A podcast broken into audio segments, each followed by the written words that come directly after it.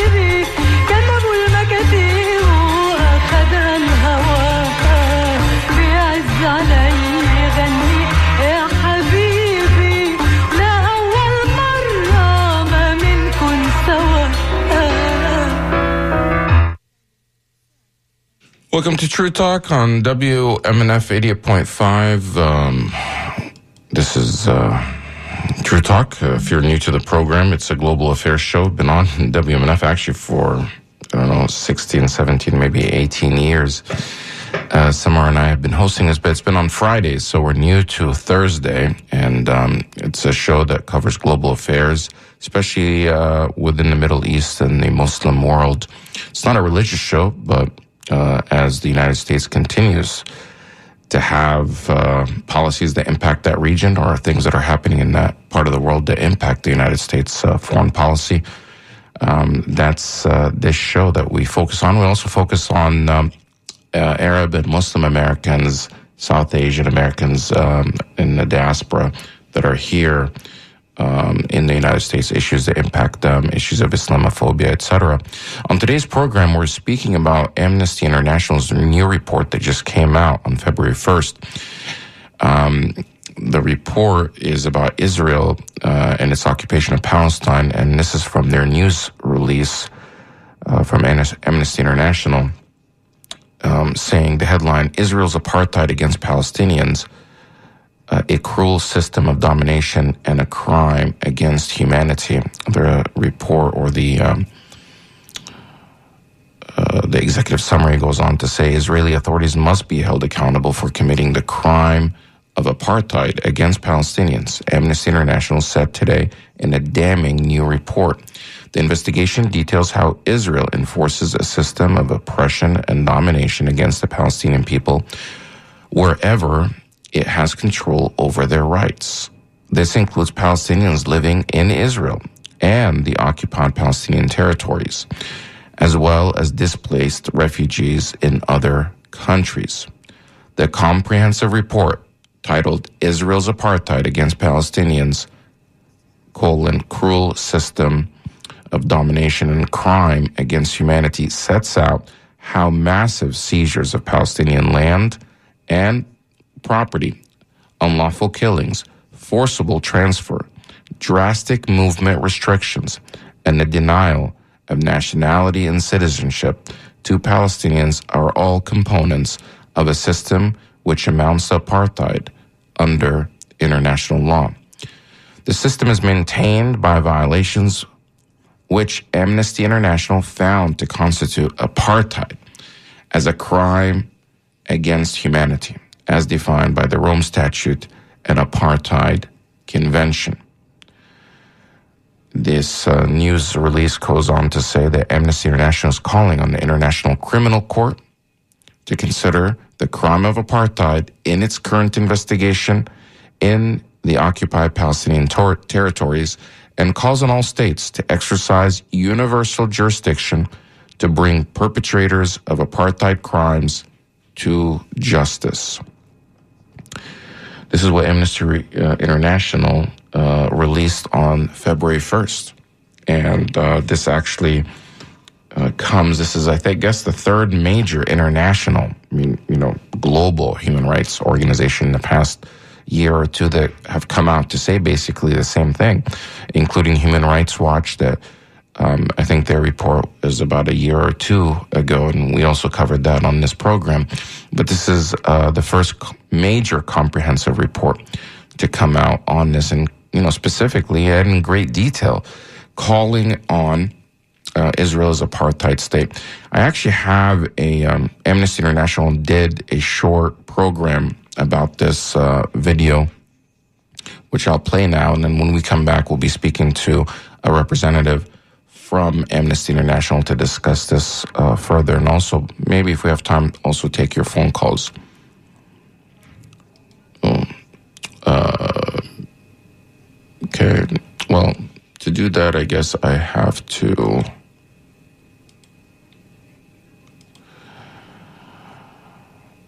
Confirm my age. YouTube is saying I've got to confirm my age in order to play their this tape uh, or this uh, record about Israel's apartheid against Palestinians. Someone, something that everyone, I guess, uh, should be aware of. Here it goes. When you hear the word apartheid, what do you think of? Probably the disturbing images of racial segregation between whites and blacks in South Africa, where a regime ruled by a racist white minority declared themselves officially superior to the black majority, then proceeded to dominate them. South Africa's apartheid system officially ended in the mid 1990s, but that doesn't mean apartheid can't happen elsewhere. Here, in Israel and the occupied Palestinian territories, Palestinians are being forced off their land and out of their homes, separated and segregated by laws, walls, and checkpoints. They live in a constant state of fear and insecurity and deliberately impoverished. While, on the other hand, Israeli authorities have given the Jewish Israeli population privilege over Palestinians in just about every facet of life. The question is, does this all amount to the crime of apartheid? First, the definition of apartheid. The crime against humanity of apartheid is perpetrated when particular serious human rights violations are committed with the purpose of establishing and maintaining a system of domination by one racial group over another and systematically oppressing them. But does this system exist in Israel and the occupied Palestinian territories? And there's been a growing debate about whether the situation in Israel and the occupied Palestinian territories is apartheid. And now is the time for us as the world's largest human rights organization to offer up our analysis. Our findings and criticism are directed not at the Jewish people, but at the Israeli state. It's the Israeli state that put in place the policies that implement the laws and the practices that oppress Palestinians. Well, Israeli leaders have been clear about their intentions from the beginning. In 1948, just before he became the first prime minister of Israel, Ben Gurion visited Lifta and other Palestinian areas near Jerusalem that were completely emptied of Palestinian residents following attacks by Jewish forces. He stated, There are no Arabs, 100% Jews. If we persist, it is quite possible that in the next six or eight months there will be considerable changes in the country, very considerable, and to our advantage. More than 70 years later, then Prime Minister Benjamin Netanyahu posted on Instagram that Israel is not a state of all its citizens, but rather the nation state of the Jewish people and only them. So, it's no surprise that Israel built a system of racially discriminatory laws, policies, and practices that privilege only Jewish people. And Palestinians, well, Palestinians live there too. They were there before Israel was established. But, as we will explain, they've been trapped for decades in a system that treats them as a lesser, non-Jewish racial group. Before Israel was established in 1948, Palestinians comprised most of the population, around 70%, and owned the vast majority of private land, about 90%, in what was British Mandate Palestine. Jews, many of whom had emigrated from Europe, comprised around 30% of the population, and they and Jewish institutions owned about 6.5% of the land. The port of Haifa in Palestine lies shattered by bombs and strewn with dead.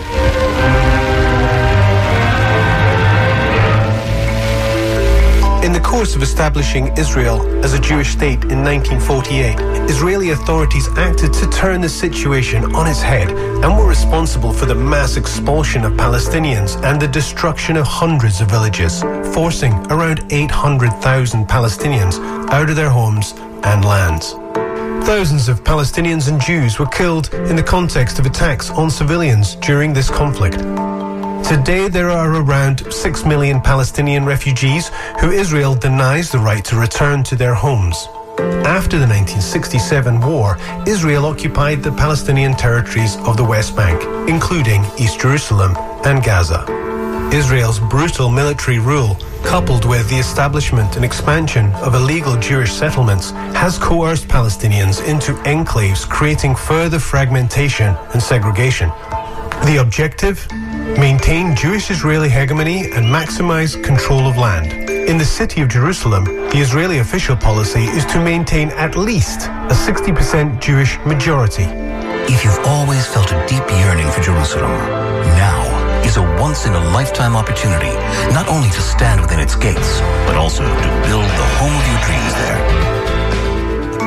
So, where do all the Palestinians live now? 3.4 million live outside of Israel and the occupied territories, mainly in refugee camps in neighboring countries. 2.5 million Palestinians live in Israel and East Jerusalem, restricted to enclaves that make up around 3% of the entire area. 3 million Palestinians live in the occupied West Bank, but are only allowed to access 40% of the land to live and work. The rest of the area is for the Jewish Israeli settlers only. Two million are trapped in the Gaza Strip, one of the most densely populated areas in the world. Fragmentation of the Palestinian society and the dispossession of their lands are key pillars of Israel's apartheid system to maintain domination and control. But there's more. The unequal structure of nationality and status, restrictions on freedom of movement, use of military rule, denial of right to political participation or the right to peaceful protest, and cruel separation of families all add to the complex system that we see today. The world in general hasn't woken up to the fact that there is an entrenched system of oppression against Palestinians across Israel and the occupied Palestinian territories, wherever they may live, by the Israeli state. It's a system that's been put in place and maintained for decades, and it's that system that is the root cause of so many of the violations, the misery and the suffering that millions of Palestinians face on a daily basis. One way to understand this segregation and oppression is to look at the ID system. Jewish Israelis have only one ID card, with a status that grants them the rights to live almost anywhere they wish in the country. They can move freely with access to healthcare and vast resources. Palestinians, on the other hand, have four types of ID cards, if any at all. The kind of ID card you are given determines the level of rights you can enjoy and controls where you can go and what you can do. If you hold a green card, you are subject to military rule. And if you have a green card with a Gaza address, it means you're trapped in a 365 kilometre square open air prison under Israeli military blockade in place since 2007. Israel controls what goes in and what goes out, from children's toys to medical supplies. 90% of the people have no access to safe drinking water, 47% are unemployed, 56% live in poverty. Palestinians with a Gaza ID are forbidden from going to Jerusalem in the West Bank, even if they have family there. Some people in the West Bank are considered to live there illegally and can be deported immediately to Gaza if found by the army, even if they have been in the West Bank for decades. Whereas, if you hold a green card which has a West Bank address, then you live here. This green card means you can live within specific enclaves surrounded by illegal Israeli settlements. And there's a separation wall and fences built around you since 2002, which Palestinians call the apartheid wall. It's 8 metres high in places and 700 kilometres long. That's twice the height of the Berlin Wall and more than four times its length. 80% of it is built inside the West Bank, occupying even more Palestinian land. There are separate roads for Israelis and Palestinians, hundreds of checkpoints scattered throughout, not to mention the 54 years of occupation, which has devastated the lives of millions of Palestinians. Palestinians with a West Bank ID can travel to Gaza or East Jerusalem, but only if they receive a permit from the military to do so. This blue ID is for Palestinians in East Jerusalem. They can travel to the occupied West Bank as well as to Israel, but they are not citizens of Israel. They have only been granted a residency status. This means that they cannot vote in Israeli national elections, and if they leave East Jerusalem for too long, for example, to study or work abroad or in other parts of the occupied West Bank, their residency is revoked, so they can't return. Since 1967, Israel has revoked the residency status of more than 14,600 Palestinians from East Jerusalem. Finally, Palestinian citizens of Israel. They have been through it all. They are the group that remained in Israel despite the ethnic cleansing in 1948. They lived under Israeli military rule that applied only to them and not Jewish Israelis for 18 years between 1948 and 1966. They were made citizens but can never become nationals and enjoy equality unless they become Jewish, which the law prohibits. They are the only Palestinians who can run and vote in Israeli elections, and they can move relatively freely. But the inequality against them was never dismantled, and they face daily institutional discrimination, including as members of parliament. And if this complex ID system wasn't enough to segregate the Palestinian community, in 2002, Israel introduced a law that prohibits family unification. That's right, denying Palestinians the right to live with their loved ones if their ID cards are different. And this woman is one of thousands of Palestinians who Israel will not issue any ID card. She can't travel, can't hug her family, only see them meters away across the border. Putting down roots, the family home. These are crucial parts of what make a strong community. To make sure Palestinian communities can't develop any further, Israel has made it almost impossible to grant building permits for Palestinian homes. So, Palestinians live in a catch 22 situation.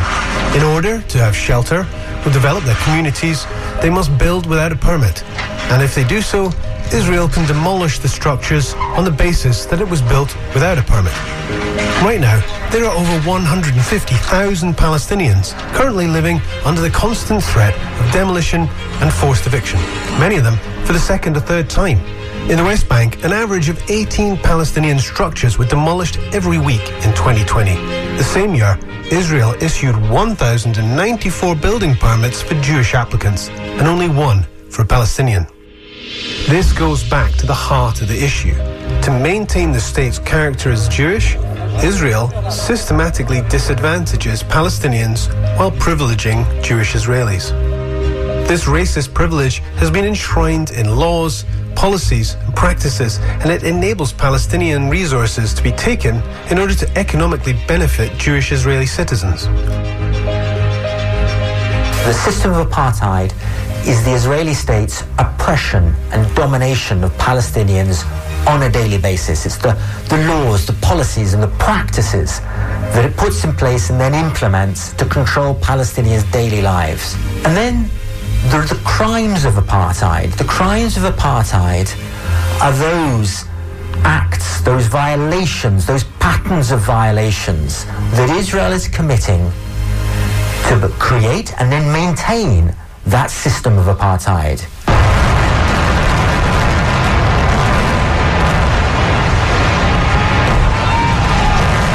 Amnesty International and other rights organizations have been documenting patterns of human rights violations and international crimes for decades. These are the most visible and violent part of this system. At the end of May 2020, 4,236 Palestinians were held in Israeli prisons, and 352, including two children, were held without charge or trial. Between September 2000 and February 2017, Israeli forces killed 4,868 Palestinians in the occupied Palestinian territories, including 1,793 children, outside the context of armed conflict. And Amnesty International is not aware of any case in which an Israeli soldier has been convicted of willfully causing the death of a Palestinian in the occupied territories since 1987. This imbalance of rights, justice, and accountability is never more clear than when a Jewish Israeli life appears to have more value than a Palestinian's. Israel's apartheid and its cruel and prolonged strategies deliberately disadvantage Palestinians wherever they live. They cannot claim and enjoy equality with Jewish Israelis. Look, everyone can make a difference. Uh, together, we need to speak out on behalf of Palestinians. We need to speak about the human rights violations that they are suffering. We need to talk about the apartheid, the system of apartheid to which they have subjected. Because by campaigning together, putting pressure on the Israeli state, we can have this system of apartheid dismantled. Join us, join our campaign. Everyone has the power to make a difference. That was the uh, Amnesty, Amnesty International's video on their most recent report on uh, Palestine, Israel's uh, Palestine. The report is titled um, Israel. Here it is. Okay. Israel's apartheid against Palestinians, cruel system of domination and crimes against humanity. Uh, Amnesty International Secretary General Agnes Callamard said, uh, quote, our report reveals the true extent of Israel's apartheid regime, whether they live in Gaza, East Jerusalem, and the rest of the West Bank, or Israel itself. Palestinians are treated as inferior, as an inferior racial group, and systematically deprived of their rights. We found that Israel's cruel policies of segregation, dispossession, and exclusion across all territories under its control clearly amount to apartheid. The international commun- community has an obligation to act. And now joining me is a representative from Amnesty International, Ma'an Hamed, who is a campaigner um, for the Israel Palestine desk and part of Amnesty International's international office. Welcome to True Talk. Thank you for having me. It's my pleasure. So, um, how long has Amnesty International been working on this report? Amnesty's been carrying out research uh, and analysis for this report um, as early as 2017. Uh, the research itself was carried out from that point until uh, early on in 2021. Uh, and, and wrapping up the, the report and research sort of happened uh, organically as, as we headed towards launch just uh, on February 1st earlier this week, as I'm sure many have seen uh, across headlines around the world. So, Amnesty is basically coming out and joining other human rights organizations um, in calling uh, Israel an apartheid state and carrying out apartheid actions. But um, you made uh, the organization made sure to uh, point out that this accusation is not against Jewish people. It's not even against uh, the people necessarily of Israel, but rather the state. Was that an important distinction? I think it is, and I mean, uh, as we're seeing today uh, online and elsewhere, how sort of false accusations can make their way around. It's important to remember that uh, Amnesty focuses its research and campaigning on states and authorities who signed on to uh, numbers of declarations of international law and who have uh, third state responsibility according to international legal standards. So an important thing to highlight is our report touches on uh, apartheid as situated in international law and looks at the crime um, of apartheid and the system itself through the actions of the state. That means Israeli authorities and those working under the authorities. Uh, nothing to do with uh, the Jewish people of Israel uh, or Jewish people elsewhere. Uh, an important thing to highlight uh, especially uh, regarding these false accusations of anti Semitism, is we at our core are an anti racist organization. The, the accusations themselves are antithetical to who we are and what we are and what we stand for as an organization. And I keep highlighting this to remind folks that critiquing the state of Israel and the authorities um, has very little to do with anti Semitism. And it actually is part and parcel to how we operate and work across our, across this globe by critiquing those actions of governments around the world. We do so with the Palestinian authorities. We do so with China. We do so with Iran. We do so with Israel.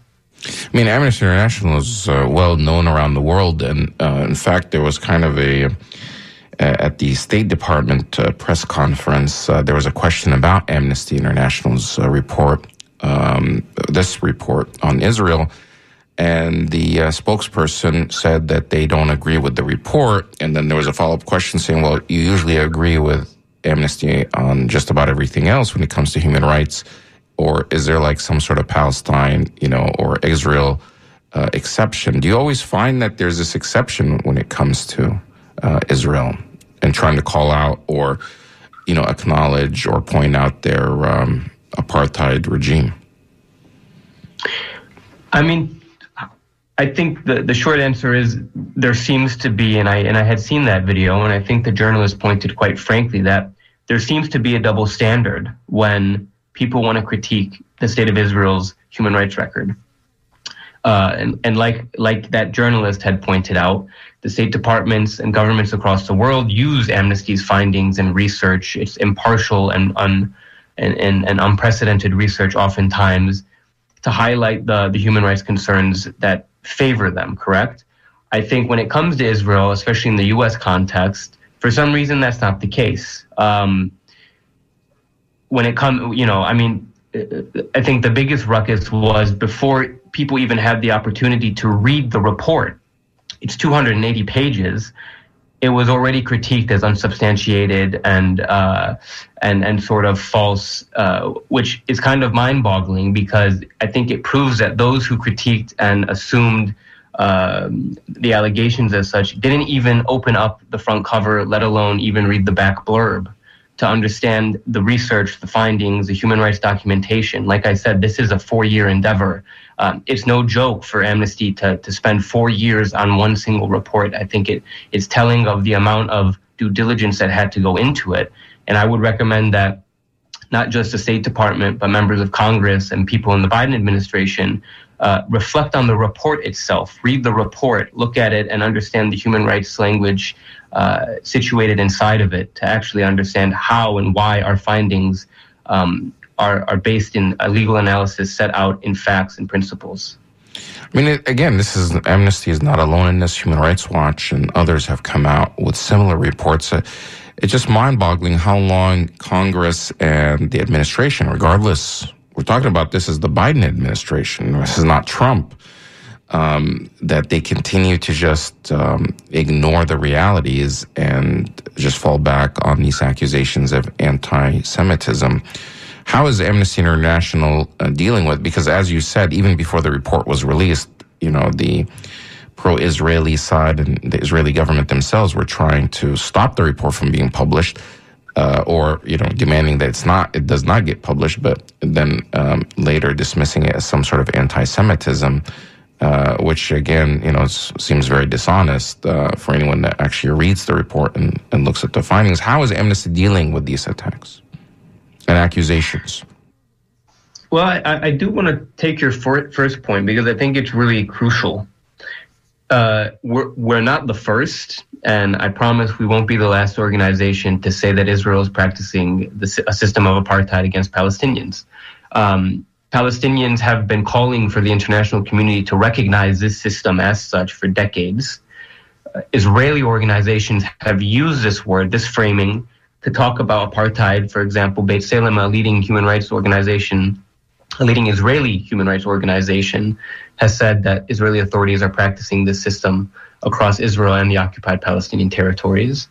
Uh, international human rights organizations like HRW, uh, as well as others, have used this framing as well. So, I think what what's really maybe the the issue of concern that let's let's say the opposition has to this is that there's consensus. There's international Israeli Palestinian consensus that the crime against humanity of apartheid is taking place against Palestinians.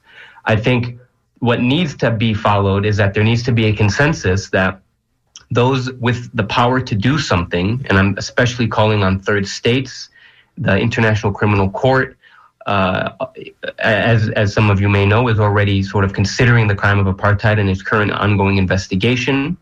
Uh, but third states, and especially those with the power to do something, need to also appreciate that this consensus is not coming from a void. It's coming from decades of human rights documentation and voices on the ground saying the system being imposed on Palestinians amounts to the definition of apartheid as situated in international law. Uh, to your second point on on how we're dealing with these accusations, I mean, I gave the short answer is that I don't know how to deal with them other than saying that they're they're baseless and false accusations to stop people from engaging with the report and the research. And I would encourage those who want to continue to accuse to open up the page, open up that first page of the report, and then come back after reading 280 pages to understand where this documentation was coming from, to understand and appreciate that it has so absolutely nothing to do with anti Semitism and everything to do with human rights standards and policies.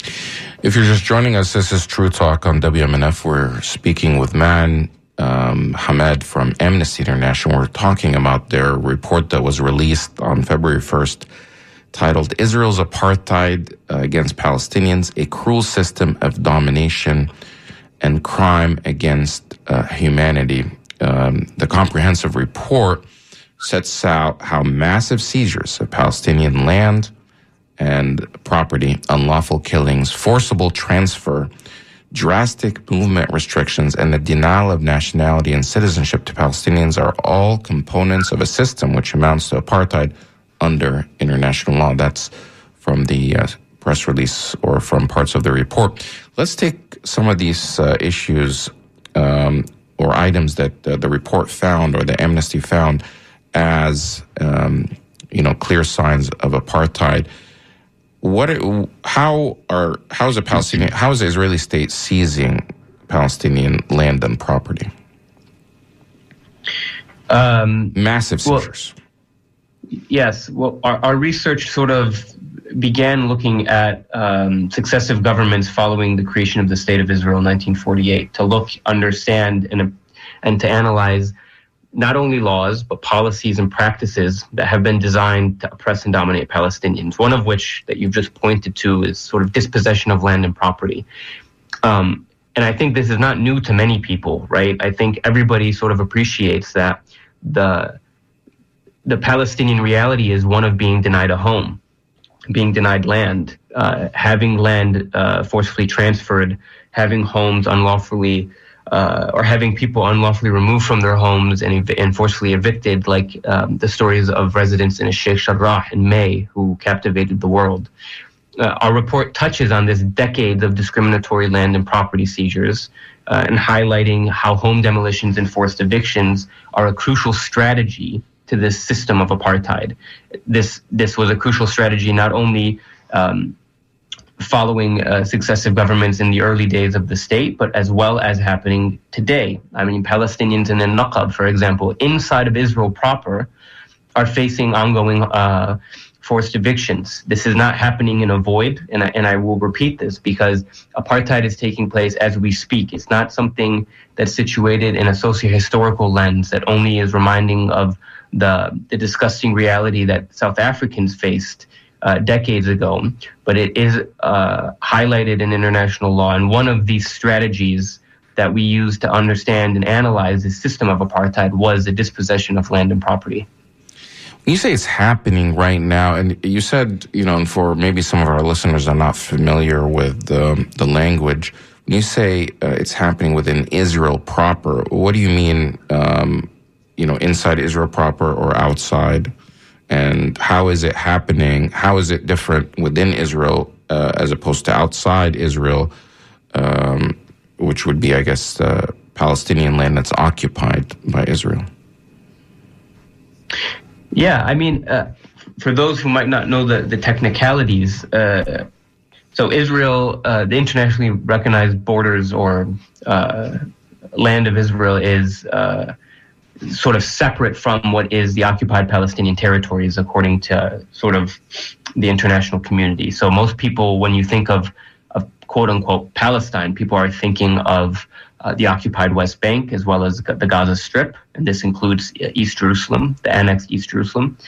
Uh, Israel proper is essentially the the less technical term is you know inside the Green Line, which which is uh, uh, sort of a, a, separate domain that our that our report takes a look at. However, Palestinians live sort of throughout all of these domains. There's uh, 1.9 million Palestinians living inside of Israel proper. That's about 19% of the population. So they're a minority. However, those are the Palestinians that remained following 1948, when about 800,000 Palestinians were. Uh, uh, removed from their homes and lands and villages, as well as 500 Palestinian villages were destroyed um, in between 1947 to 1949, which Palestinians refer to as the Nakba, which translates to the catastrophe.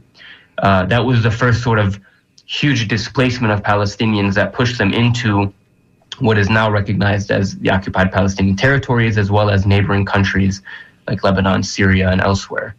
Um, Okay. And and what I mean when I what I mean when I say apartheid is happening now, I think it's important to highlight because the international community understands Israel as being sort of a beacon of democracy. Right. However, our report is saying that Palestinians living inside of Israel proper, Palestinian citizens of Israel, are victim to this system of oppression and domination. Palestinian citizens of Israel, 68,000 of which in the Naqab, the Negev desert in the south of Israel, are at risk of losing their home.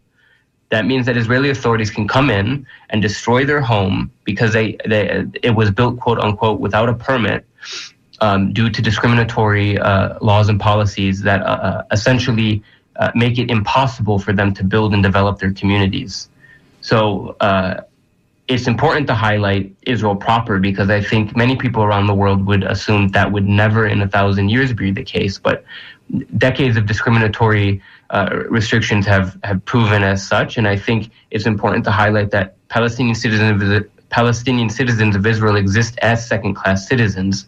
Um, and it's important to highlight that as, as uh, many across the world would, would believe that Israel uh, is quote unquote this uh, beacon of democracy in the Middle East. Right, surrounded by oppressive regimes.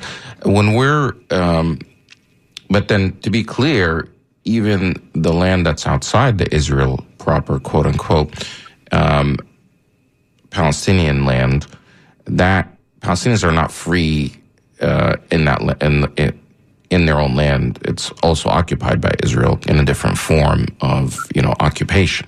They control their land. Yes. It's not like Palestinians control any of their land uh, whatsoever. Well, I mean, Palestinians living in the occupied Palestinian territories, definitely. I think uh, they're living sort of under a brutal military rule, which is a, a much more devastating sort of reality. I think that's that's the sort of picture that many people around the world sort of have as as a sort of standard. You know, it's the it's the checkpoints, it's the wall, it's the military night raids. That happens in the occupied Palestinian territories more often than we can say sort of uh, some of the different restrictions that happen inside of Israel proper.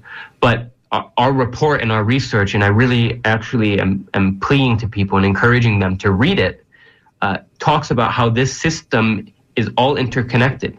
It's interconnected through these laws, policies, and practices that are designed to do the same thing to oppress and dominate Palestinians wherever Israel has control over their rights. Um, and I do want to highlight this also means to the millions of Palestinian refugees who were removed from their homes and villages and their descendants following 1948, who for 73 years have been denied their inherent right to return. I'm speaking to Matt Hamed of Amnesty International about their latest report, Israel's Apartheid Against Palestinians, a cruel system of domination and crime against humanity, which, which was just released on February 1st. Um, one of the things that people may also be surprised about on the Palestinian land, the occupied Palestinian land, which would be like the West Bank and the Gaza, just in the West Bank, um, Palestinians, even though it's their own land, are only allowed to live or occupy or you know inhabit forty percent of that land. Sixty percent of their own land is reserved for Israeli illegal settlers. Like it's not even their land, but they're living on the Palestinian land. So uh, Israel proper is not enough for them. They're actually creating these uh, settlements and colonies on the Palestinian side, and they're taking up 60% of that. Um, Yeah, I How is that possible? The well, it's impossible because uh, unfortunately we live in a reality where successive Israeli governments have been able to get away with everything with near impunity. Um, and the the encroaching and expanding settlement regime is one that has uh, tripled uh, over the recent decades, which I think is a friendly reminder that the the human rights crisis that Palestinians have been facing uh, is is not really a joke. It's it's something that I think even following what many uh, have deemed, uh, you know, uh, the post Oslo era as a as a sort of state building practice, for example, has actually been one where human rights and Pal- human rights for Palestinians have gotten much much worse, and this is part and parcel due to the to the settlement regime that has been increasing not only in in size of um, uh, settlement homes in these illegal settlements, but as well as uh, the military rule and the arms of the military rule that protect Jewish Israelis in the settlements at the expense of Palestinians on their land. Um, this happens in occupied East Jerusalem, for example, like I said, in the, the community in the neighborhood of the Sheikh Jarrah, as well as Silwan. Uh, when you walk in these neighborhoods, you are walking in a street where uh, Israeli settlers are protected by soldiers carrying guns, uh, where young students have to walk through valleys to avoid being harassed or beaten or hit by Israeli settlers. Um, this is increasingly on the rise, as documented by many human rights organizations, and I would encourage you all to check those out, including B'Tselem as well as Al Haq, for example, who have documented the increase in settlement, um, the increase in settler violence against Palestinians in the occupied West Bank. Uh, and it is this this cruel and brutal military rule on Palestinians in the occupied Palestinian territories um, that I think uh, ought to be highlighted as as as a very core element to this system of domination and oppression. Can you describe this um, on Palestinian land, in the occupied Palestinian land, these uh, special highways for Jews only, that only Jewish people with special license plates can drive through them? These are like, you know, super highways with no restrictions of movement, but they're running through uh, Palestine Palestinian land where Palestinians every mile have to go through checkpoints on their own land. The and it's all it's it's tied once again to the to the settlement. Uh, the growing settlement expansion. I mean, these highways, for example, are interconnected webs from different settlement blocks into uh, inside of Israel proper. One one such road off the top of my head, for example, is is near the a big Israeli settlement block called Ma'ale Adumim, where Palestinians have to sort of take a caveated route to avoid the the highway, which in theory takes them to the exact same place where they have to drive um, half an hour to an hour out of the way just to not be on the same road that Jewish Israelis can be on.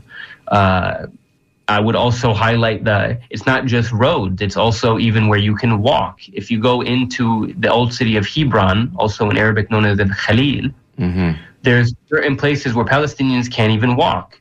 For example, I'm a Palestinian American. You would assume with my American ID and passport, Yeah. I'm given privileges like any other American in this world, right? Because I'm Palestinian, when I go to that road, I'm turned away. And the answer by the soldier is, I'm not allowed because I'm Palestinian. Eh, It's 2022.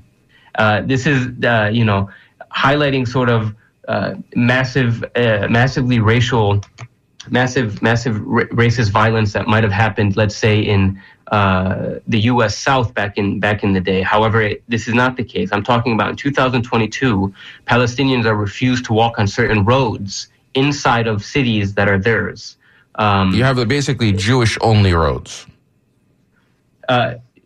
Jewish. I mean, it, it's for those who hold an Israeli citizenship, right? Okay. Like, so Palestinians. I think you have to understand, and if if I'm correct, you you played some of the video that we had Right. created. Um, the ID system is also part and parcel to this system. I have a West Bank ID, which does not allow me to enter or access those for for Jewish Israelis. Um, there's Palestinians who have different ID colors, which give them and essentially grant them a different variety of rights. Uh, you can think of it as sort of like a menu item of domination. Depending on your ID, dictates how and where and and if you can move. Now, if I you're if you, if you have an Israeli ID, if you're Israeli national but you know Arab uh, descent or background, is it the same as a Israeli Jewish ID? Uh, it, it would depend in terms of what, in terms of movement or uh, the movement or discrimination or opportunity to build or permits? I mean, is No, it, I there's mean- also bias in that, even if you're an Arab Israeli. Yeah, so like a, a Palestinian citizen of Israel, for example, uh, you know, we could argue has much more rights than a Palestinian living in the West Bank, right? Okay. For example, they have much more access to freedom of movement. They have, uh, you know, a national health insurance. However, they still are second-class citizens, and I think there's no better proof than the 2018 law, the nation state law, which said the state of Israel is a state for the Jewish people and only the Jewish people. Uh, it explicitly mentions that in law. It's not. It's not sort of a, a, a blank a blank statement. It's a blanket statement inside of uh, inside of a legal mechanism. Uh, Palestinians also inside of so Palestinian citizens inside of Israel, for example, like I had said, those living in the Negev desert are unable to get a permit to build a home while two to three kilometers next door in a Jewish only community, they're given connection to water, they're given uh, uh, uh, incentivized property to build um, sort of subsidized homes, while Palestinians are disconnected from water services, disconnected from sewage systems, um, and disconnected from the ability to, to, to prosper in their communities. Uh, this is also the case in the Galilee in the north, as well as other areas uh, outside of the south of Israel, where Palestinians are basically forced into different enclaves and cannot build or, or develop their uh, their communities. I'm speaking to Man Hamed. He's uh, from Amnesty International. We're speaking about Israel's or uh, Amnesty's report uh, called Israel's Apartheid Against Palestinians, a cruel system of domination uh, and a crime against humanity. It was released February 1st. You can find it at amnesty.org. Um, your report actually opens with a quote from Benjamin Netanyahu, uh, where he says, "quote Israel is not a state for all its citizens, but rather the nation state of the Jewish people and only them. How is it that in you know, and this was in 2019 that you know, how is it that in this day and age that a leader of a country would say something like that and then would be welcomed in Washington and in Congress and to give these, um, you know, uh, speeches to the joint session? It's just amazing about this Israeli exception that somehow, um, because of the situation they're in, or there's justifications, and your report goes into that, that there can never be justifications. So, what are some of the things that they're using to justify this behavior? Because again, Congress will say, well, you know, Israel's unsafe, or they have to protect themselves, or they have the right to protect themselves. Are they at some sort of threat that they have to do apartheid to protect themselves? How does your report look at that? I don't think our report touches touches that head on, but I can talk about sort of the, you know, I mean, I mean, Israel is not the only state that the U.S. gives sort of unconditional money and, and, and arms and supplies to, and I think it's important to highlight. Maybe that's where the conversation ought to start. Uh, it, you know, it happened with Egypt. Uh, it happened with other governments around the world where money is given to support them sort of unconditionally. I would I actually argue just, I don't mean to cut you off, I would argue that the money going to Egypt is actually indirectly to benefit Israel because it was based on the Camp David agreement. It wasn't, that money wasn't coming before that peace agreement with Israel, but please continue. Yeah, and I think to highlight that the money going to Israel is, is is sort of unprecedented in the amount of you know the amount that actually goes. I mean, it's billions of dollars every year. Uh, part uh, a call and an integral call for our in our report and in our campaign is that. Uh, there needs to be a comprehensive arms embargo so that the violations that Israel is perpetrating against Palestinians cannot just continue to happen, sort of with uh, accountability being so far removed from any sort of uh, reality.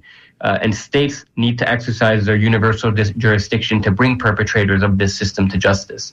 The the reason the U.S. sort of just allows uh, Israel a free pass, I mean, I don't have an answer to it, but I know that it's not acceptable. And I know, having seen sort of the conversations that are happening in Congress and are happening uh, within, you know, members of the Biden administration, which is a bit of a shocker, right? Like this is a Democratic Party. I, I had maybe would have assumed as such uh, during Donald Trump's presidency, but um, for the for the administration not even to want to engage in the findings of the report tells a tells a pretty big story of just how much they're willing to let Israel get away with uh, just about everything. Meanwhile, how is the Palestinian civil society responding and Palestinians responding to this brutal apartheid and occupation? I mean, it's impacting their lives on a daily basis. It seems so oppressive and unjust. How are they responding? Is violence on the rise? Are they not using violence? How are they responding to what's happening to them? Well, you know, I, the only way I can explain what the, the reality is for Palestinians living here is that you know it's a it's a human rights crisis. They are stuck on one side under uh, a, a cruel and dominating system of apartheid, while on the other side, the Palestinian authorities, both the the Palestinian Authority in Ramallah as well as the de facto authority uh, Hamas in the in the Gaza Strip. Um, shred away at any sort of uh, internal human rights within those enclaves. So, for example, um, you know, as as many of you might have heard over the summer, there was a killing of a prominent Palestinian uh, activist named Nizar Banat by Palestinian security forces. Um, and, and I mention this only to highlight that when we're looking at what the reality is for Palestinians, they're stuck between a rock and a hard place, between two authorities that basically could care less about what their human rights uh, are set out to look like, and instead are just deliberately uh, sort of treated um, and marginalized and impoverished in, in, a, in, a, in, a, in a state of constant fear and insecurity. Uh, highlighting that, you know, Israel's system of apartheid is, is the biggest block of this. I mean, it's the root cause of violations and suffering of Palestinians uh, is is part and parcel to this to this system, and uh, you know everybody sort of uh, when they talk about Israel Palestine, they bring up the whether it's this one state or, or two state Five framework. And seconds. Amnesty Uh, we don't have a policy on, on, on what any sort of state building process should And this is WMNF Tampa. Stay tuned for NPR News.